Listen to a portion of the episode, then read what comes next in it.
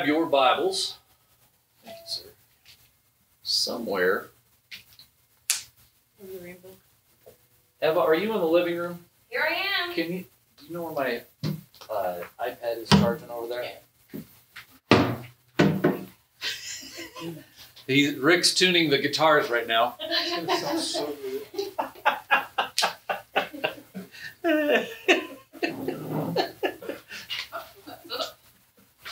Thank you, Mamie.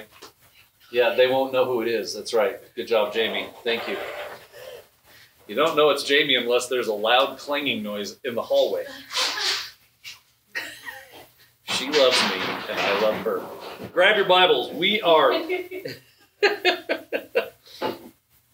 this morning. We are in Luke chapter 24, uh, starting in verse 35. So grab your Bibles again. Uh, I know that last week we said if you don't have a Bible, uh, we want to get one to you. We actually gave away all the Bibles we had. We reordered more. Have we gotten those in yet? Do we know? Okay, they're supposed to be in this week. So we do. If you have said and put it in the comments that you want a Bible, we have made note of that. We want to get you a Bible.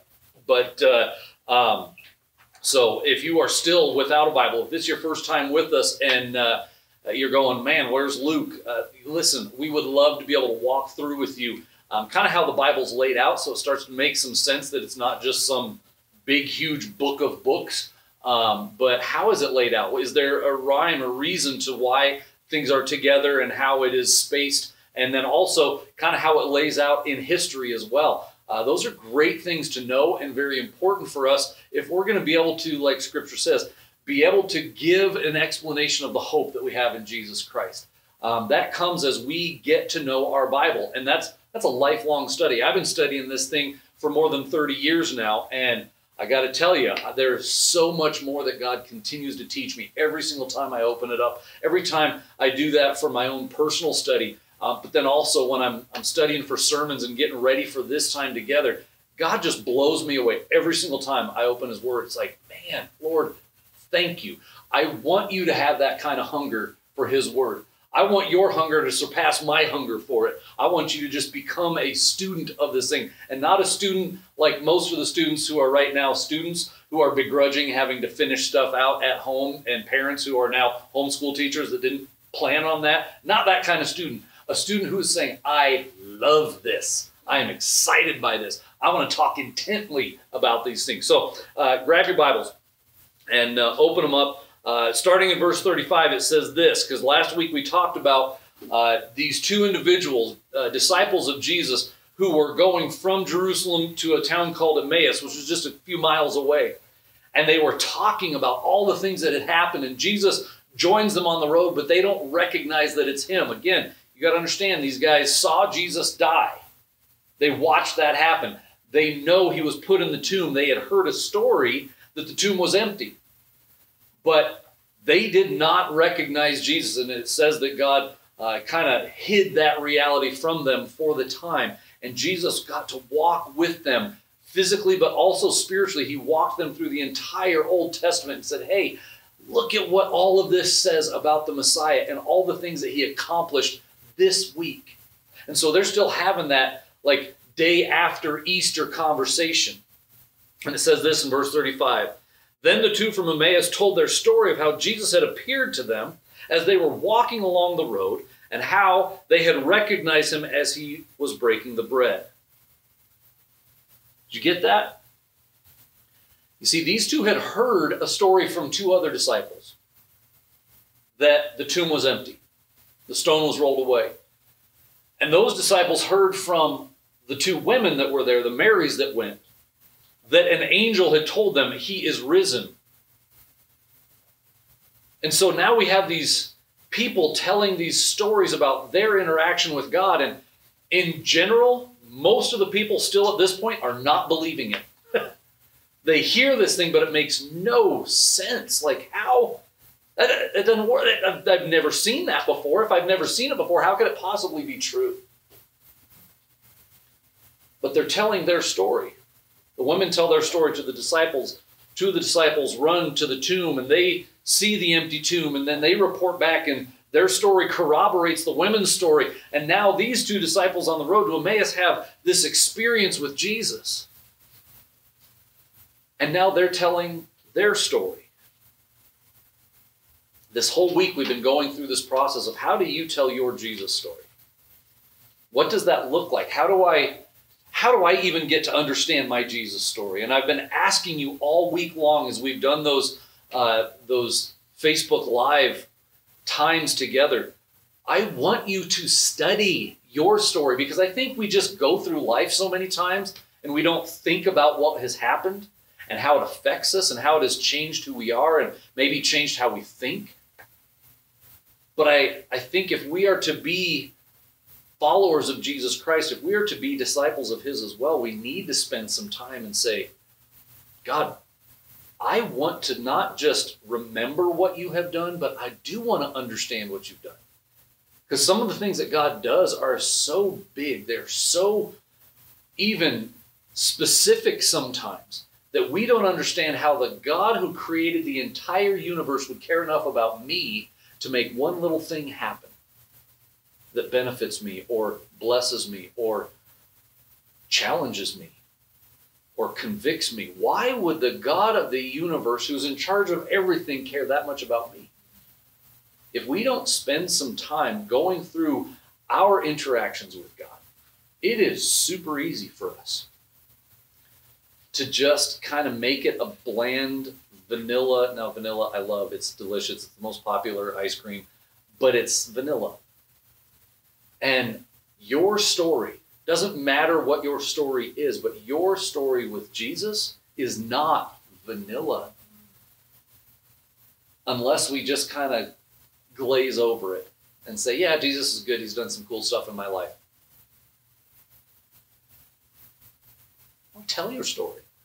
We've been talking about that all week long. What was your life like before Christ? How did you come to know Him? And what has it been like since?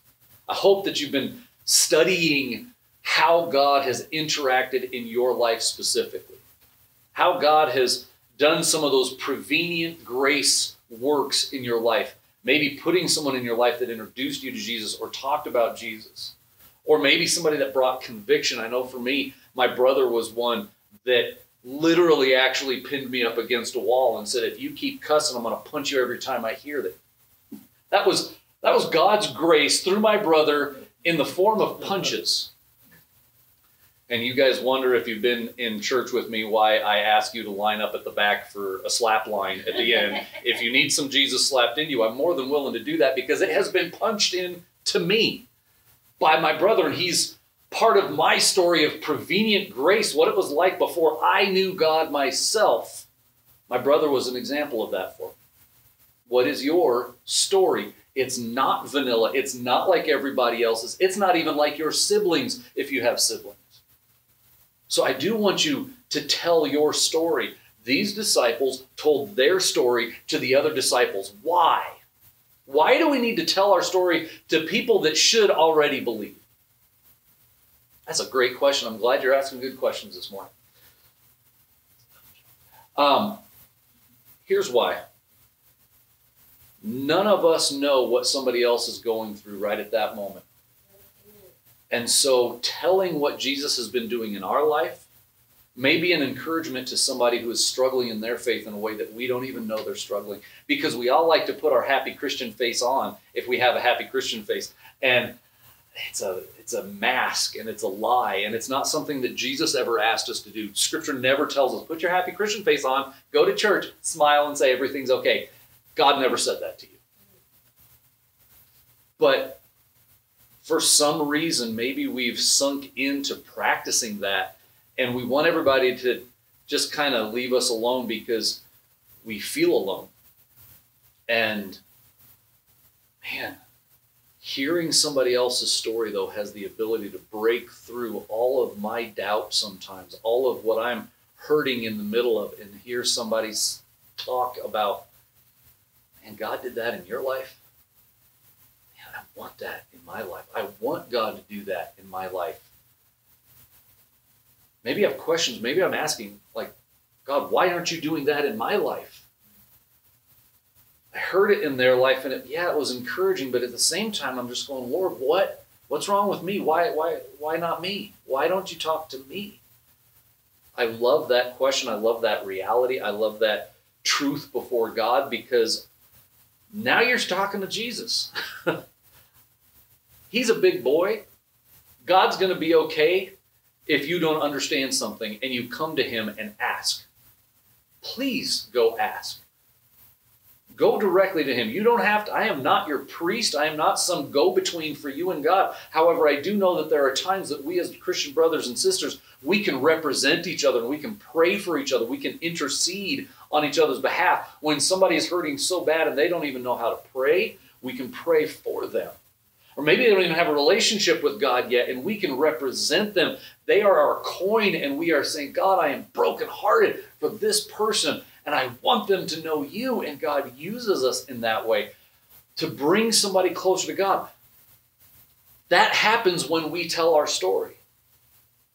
The disciples were telling their stories right then only to the other disciples because those disciples needed to hear that. And these were these weren't like, you know, people that had no experience with Jesus. This is like Peter and just some incredible individuals. John is in that, and Luke's in this, and they're hearing this story. And these are like huge, like all star Christians in all of history needed to hear this story from these disciples about the fact that they had an interaction with Jesus and they kind of probably felt like fools, like, we didn't even recognize him until he broke the bread. And then we're like, it's Jesus. I know him. Elf reference. it's not even Christmas, and I'm throwing Elf out there. That's a good job. Verse 36. We are one verse in. So here we go. And just as they were telling about it, Jesus himself was suddenly standing there among them. Peace be with you. Again, last week we said this that when we tell our Jesus story, we bring Jesus into the situation where we find ourselves. The disciples were telling the other disciples, hey, we just had this crazy experience with Jesus. It was awesome. And they're like, what? Really? That's awesome for you. We didn't get that. I wish Jesus would show up. Oh, he's here.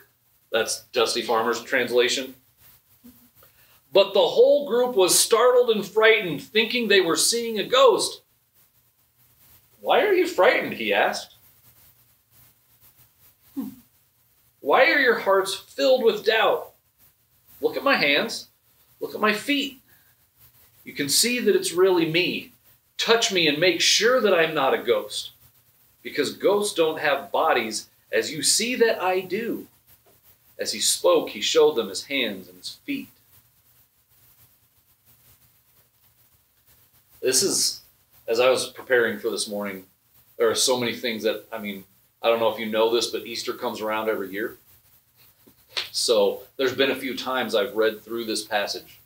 There's been many, many times that I've preached through this passage, and it is interesting to me that this time around, it just hit me so hard. And I think we have this assumption that if we just tell somebody about Jesus, it's going to be awesome and they're going to be fine. But Jesus himself is willing to address the fact that in the midst of that room where he showed up, they still doubt that it's actually him. They have the same response, in fact, as when they were in the boat and he came out walking on the water, which we talked about a couple of weeks back. They're like, oh, it's a ghost. Jesus' presence does not automatically bring peace. You get that? That you can be sensing the presence of God Himself, and there might be somebody in the room who is completely on a different page. If Jesus showed up in your house right now, would you identify that this is Jesus, or would He have to explain to you hey, don't have any more doubt. I don't know why you're so afraid. Stop being afraid. It's me. Just because he shows up doesn't mean we always interpret what is happening, that we understand what is happening.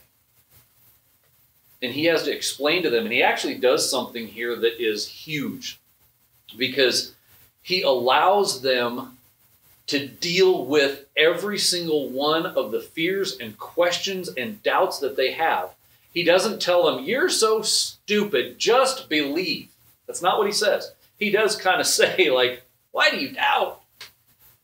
I get that you doubt, and so I am going to show you. Come, look at my hands, look at my feet, look at my side, touch me, see if I'm a ghost or not. I want, Jesus cares enough about you to deal with your doubts individually, one by one, and like, hey, this might take a little while. For his disciples, I mean, Jesus is like doing some major, huge theological realities in like quick succession here. And I think sometimes in our lives, we read through scripture and we see, especially in the Old Testament, like it'll, from one verse to another verse, it'll skip like 40 years of time. And we think these things happen real close to each other and that these people hear all this stuff, and maybe you even hear me talk about, well, I heard God say this, and you're like, well, God must only talk to bald pastor guys because he doesn't talk to me. And I got to tell you, the reality is that God's not in a hurry. And he is willing to deal with our doubts, not just on the surface, but willing to go all the way down to the root and weed them out of us. And sometimes that takes time. Sometimes that takes us going through a process that may be very uncomfortable for us, maybe a process that includes a lot of fear. And we say, well, it must not be something that God's leading me through because there's fear involved. Well, here's the thing fear is our response to when God is doing things that are so much bigger than we can understand. And it has been just chewing on me all week long that if you have been kind of confined to home and work has said, no, you can't come in, and you're going through this stir crazy time, I do want you to wrestle with this a little bit that has there been a time in your life where you've said, man, I'm too busy. I wish I could be at home with my kids a little more. And right now you're at home with your kids and you're going, man, I wish I could get back to normal life. And God's like, why don't you take what I've given you? Why don't you look at my hands and my feet and see that it's actually me, that I'm with you? I'm here in your house right now. I'm speaking to you and your kids, speaking to your parents. I am speaking to your neighbors, but your response is a fear one because you don't know who I am or maybe what I'm doing and you aren't understanding. And so that's all right. I'm going to stay with you. Still, they stood there in disbelief filled with joy and wonder. This is a very strange sentence if you think about the reality of it. Still, they stood there in disbelief, filled with joy and wonder. Disbelief, joy, and wonder are the three emotions that they are feeling at this time. This is not somebody who was not theirs opinion about what was happening. This is Luke giving his account of what he was feeling at the time. And you got to understand something. We are extremely complex. God made us in his image. And with that, he has given us the ability to feel so many things all at one time. And sometimes our feeler gets overloaded and we don't know how to process. And so we just kind of go into like dial tone. Listen, most of you don't even know what a dial tone is because that had to you have to have an actual phone that you pick up. But our brains just kind of go into overload and it's just like we're just flatline because we can't think or feel anymore. And so we just shut down. Maybe we get on our phone and we start scrolling and get thumb injuries. That was it, you, Dave. Um, it's not how he got his thumb injury. Um, but we we shut down because we don't know how to engage what was happening or what God did or what he said and so we just man I just got to take a break and like uh, deal with something that's way more comfortable and God is not big on letting us be comfortable. I hope you understand that. I mean, I, we talk about that when we come together. Like, yeah, I care that you're not physically uncomfortable because I don't want you to be distracted. But in life in general, God has never promised that we'll be comfortable. No, He's invited us on the most exciting journey with Him ever. And if you've ever been on a journey, journeys are not always comfortable. If you've ever traveled with anyone in the farmer family, you know that usually includes a breakdown on the side of the road somewhere in New Mexico. And so there, there's points of discomfort, but the journey and the destination are huge and wonderful. And it's the same way with God. And we can feel all kinds of things at the same time. And the journey to deep faith, not just faith that's like, yeah, I believe that. I mean, it doesn't change anything about who I am, but I believe it. That's shallow faith. Deep faith goes through things that are difficult and awkward and sometimes painful and growth provoking and things that I go, you know what? I am coming to a faith that is unshakable because I've been with God through so many things that He has proven Himself time and time and time again. That does not mean I won't have doubt again. It just means that my window for doubt is getting smaller and smaller. And when that emotion of doubt comes up in me and I'm excited, now I have learned to really turn that emotion of doubt into an indicator of the fact that maybe God's doing something here in me. Maybe God's doing something in my kids. And when they ask me a question I don't know the answer about, I let that fear response in me that's like, uh, I should know. Why does my kid have better questions than I have answers? And now I'm freaked out. Instead of freaking out in that moment, are we learning to say, God, this is exciting? I don't, I'm uncomfortable, Lord. When I'm uncomfortable, it usually means that you are stretching and growing me. And so I look forward to where you're taking me. God, I, I acknowledge that my kid has better questions than I have answers for, which means I want to get back in your word. I want to ask somebody and maybe learn the answers for that myself so that in my kids' eyes I can look awesome when I tell them the answers. That's good parenting, by the way. Growth is uncomfortable. Growth in our faith comes from our faith being challenged. From us having questions asked that we don't have answers for and going to God and saying, Lord, what about this? Or from living life and having pain take place and we go to God with it and we say, Lord, what about this?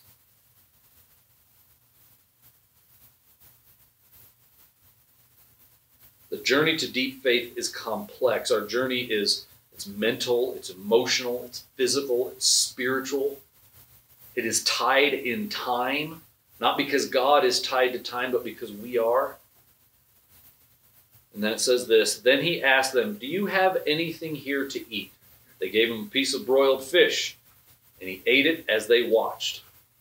See, Jesus starts engaging with them on these areas of their own lives. This is a physical thing that he does. He asks them, Come touch me. See that I'm not a ghost. I, I don't want you thinking I'm just some apparition showing up. No, this is me, physically here with you, raised from the dead. I did die. You saw that happen. But I defeated sin and death for you. So come touch. Make sure it's me. Make sure you can feel that I am a real, live human. And then also, you know what? I'm going to eat in front of you. It's not just like I put it in my mouth and because I'm a ghost, it falls on the floor because I don't have the stomach. No, he ate it.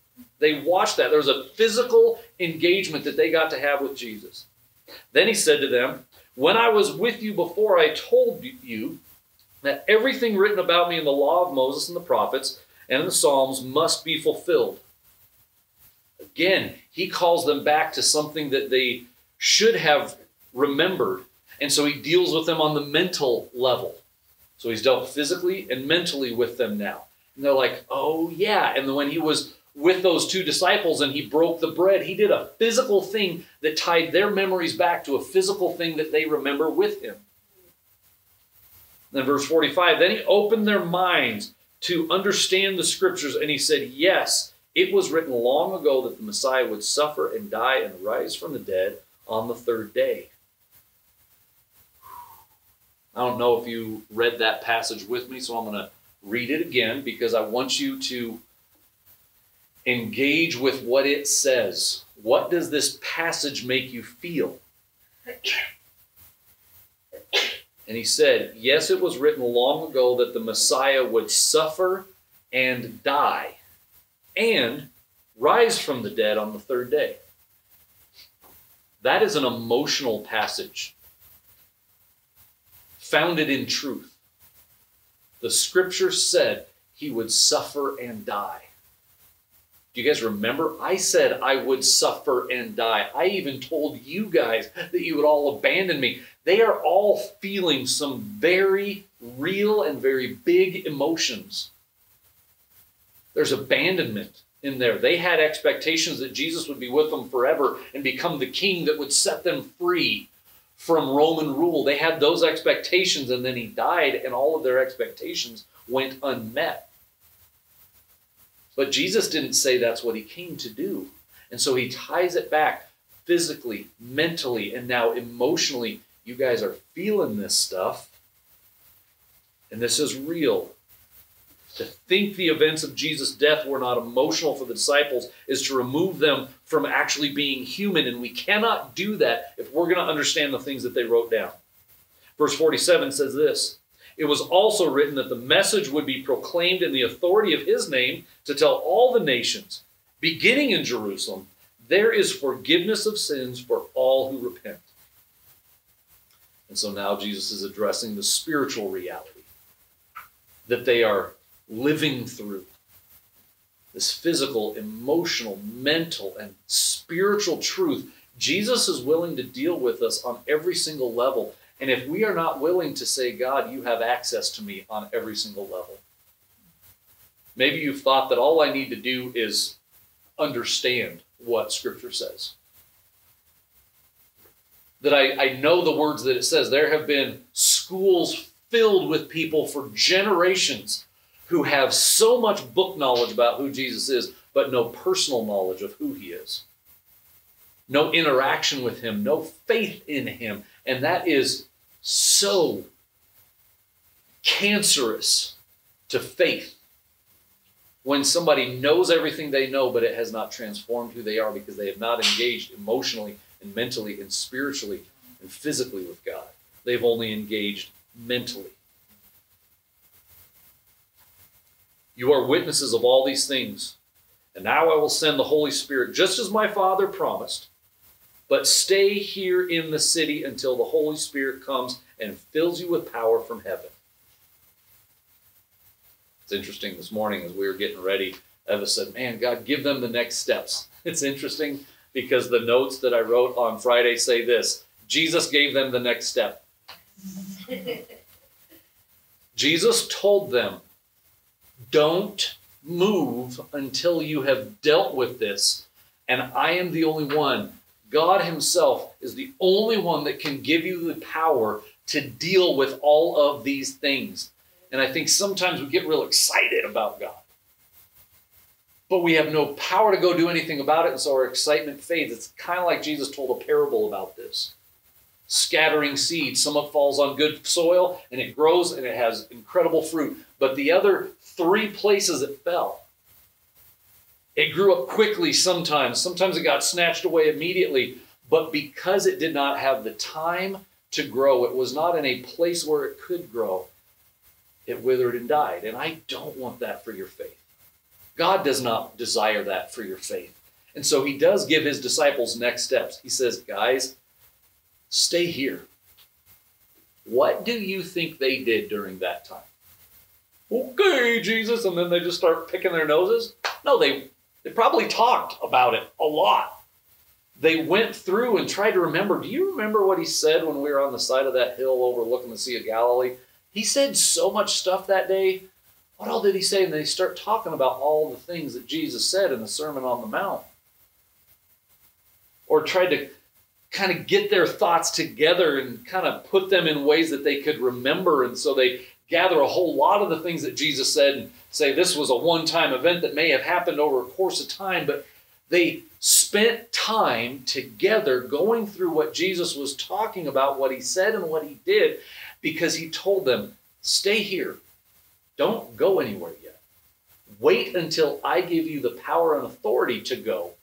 But until then, stay here there's so much biblical precedence for this because when uh, Saul is literally blinded by God and Jesus says, Why are you persecuting me?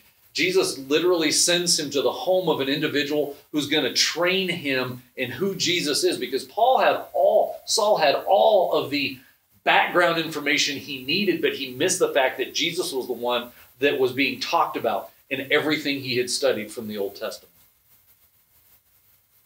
And so God gave him time in the house of another believer to truly walk through and begin to understand. Before God sent him out to do all the things that God sent Paul out to do, he gave him time to just marinate in God's truth. And that's what Jesus does for his disciples. He says, Stay here, be together.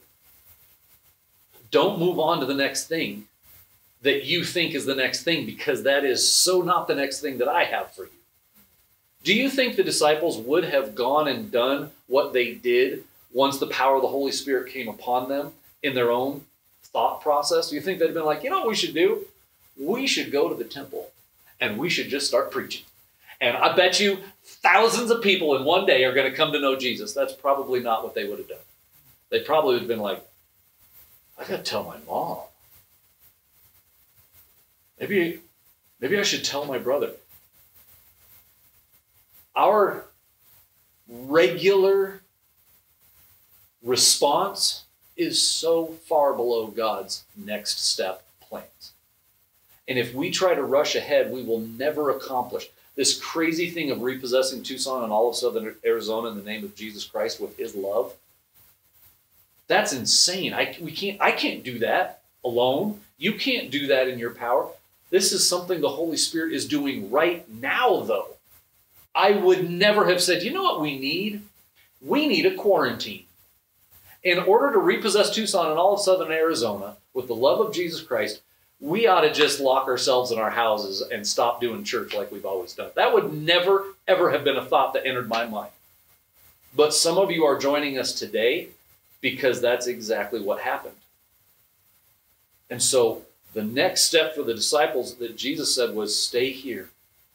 Wait on me. Until I give you the next next step, your next step is to wait on me. And he walked them through what it was he wanted them to do because he explained it to them. This is what scripture says. This is what I fulfilled. This is what scripture says. This is what I fulfilled. Talk about that. Begin to not just get it mentally, but allow it to answer your emotional responses, your physical responses, your spiritual responses. Jesus gave them the next step. And then he ordained their source of authority and strength, and that's the Holy Spirit. Do not try to do God's will in your power. I, don't do it. Not because I don't want you to do God's will, but because I don't want you to fall on your face and hate God because you failed. And that's our typical response is that when I try to do my best on my power and my strength with my authority, I can never accomplish what is expected of me by God. I cannot do that. And when I try to do it even the way somebody else does it, I can tell you this I have personal experience with the fact that when I try to be a Christian leader like some other Christian leader, I fail. I fall on my face every single time because why would I try to do it in somebody else's authority, in somebody else's power, when God has called every single one of us to do it only in His power and in His authority, that He gives every one of us as we put our faith in Jesus Christ, He gives us His Holy Spirit. Are you willing to wait on the direction of the Holy Spirit and say, Yeah, Bible says I'm supposed to tell my story. So, you know what your next step is? Tell your story. We talked all week long about how to tell your story. If you have not listened to that, if you haven't been through that, then get back online and go through those things. It's a very easy tutorial. And start writing your story down. And your next step is tell your story. Jesus gave his disciples a specific next step. I'm giving you a specific next step. Don't expect to hear something else from God that's some big and awesome, powerful thing to do until you have told your story to somebody. Could be your kids, could be your wife. Start there, definitely. But tell your story. Tell your Jesus story. Don't let it be all about you, except where Jesus intersects with your life. The places that he has shown you things, or the places that he has walked with you that you didn't want to walk. but He walked with you in that place. He strengthened you. Maybe He carried you through places. Maybe He gave you strength that you didn't know you had.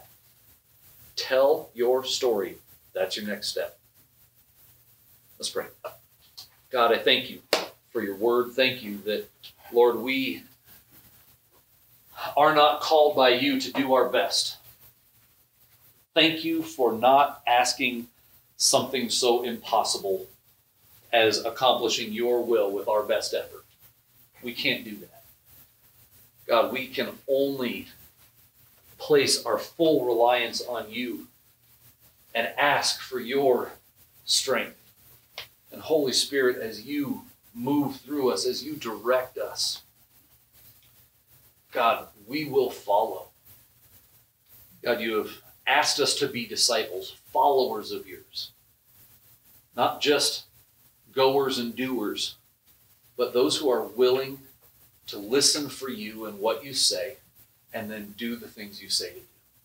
Even when it scares us, even when we think it might be impossible, Lord, if you say do it, we're going to do it. So, Father, as we today have spent this time in your presence, Lord, you are building your kingdom here. So we say thank you for that. God, we do ask.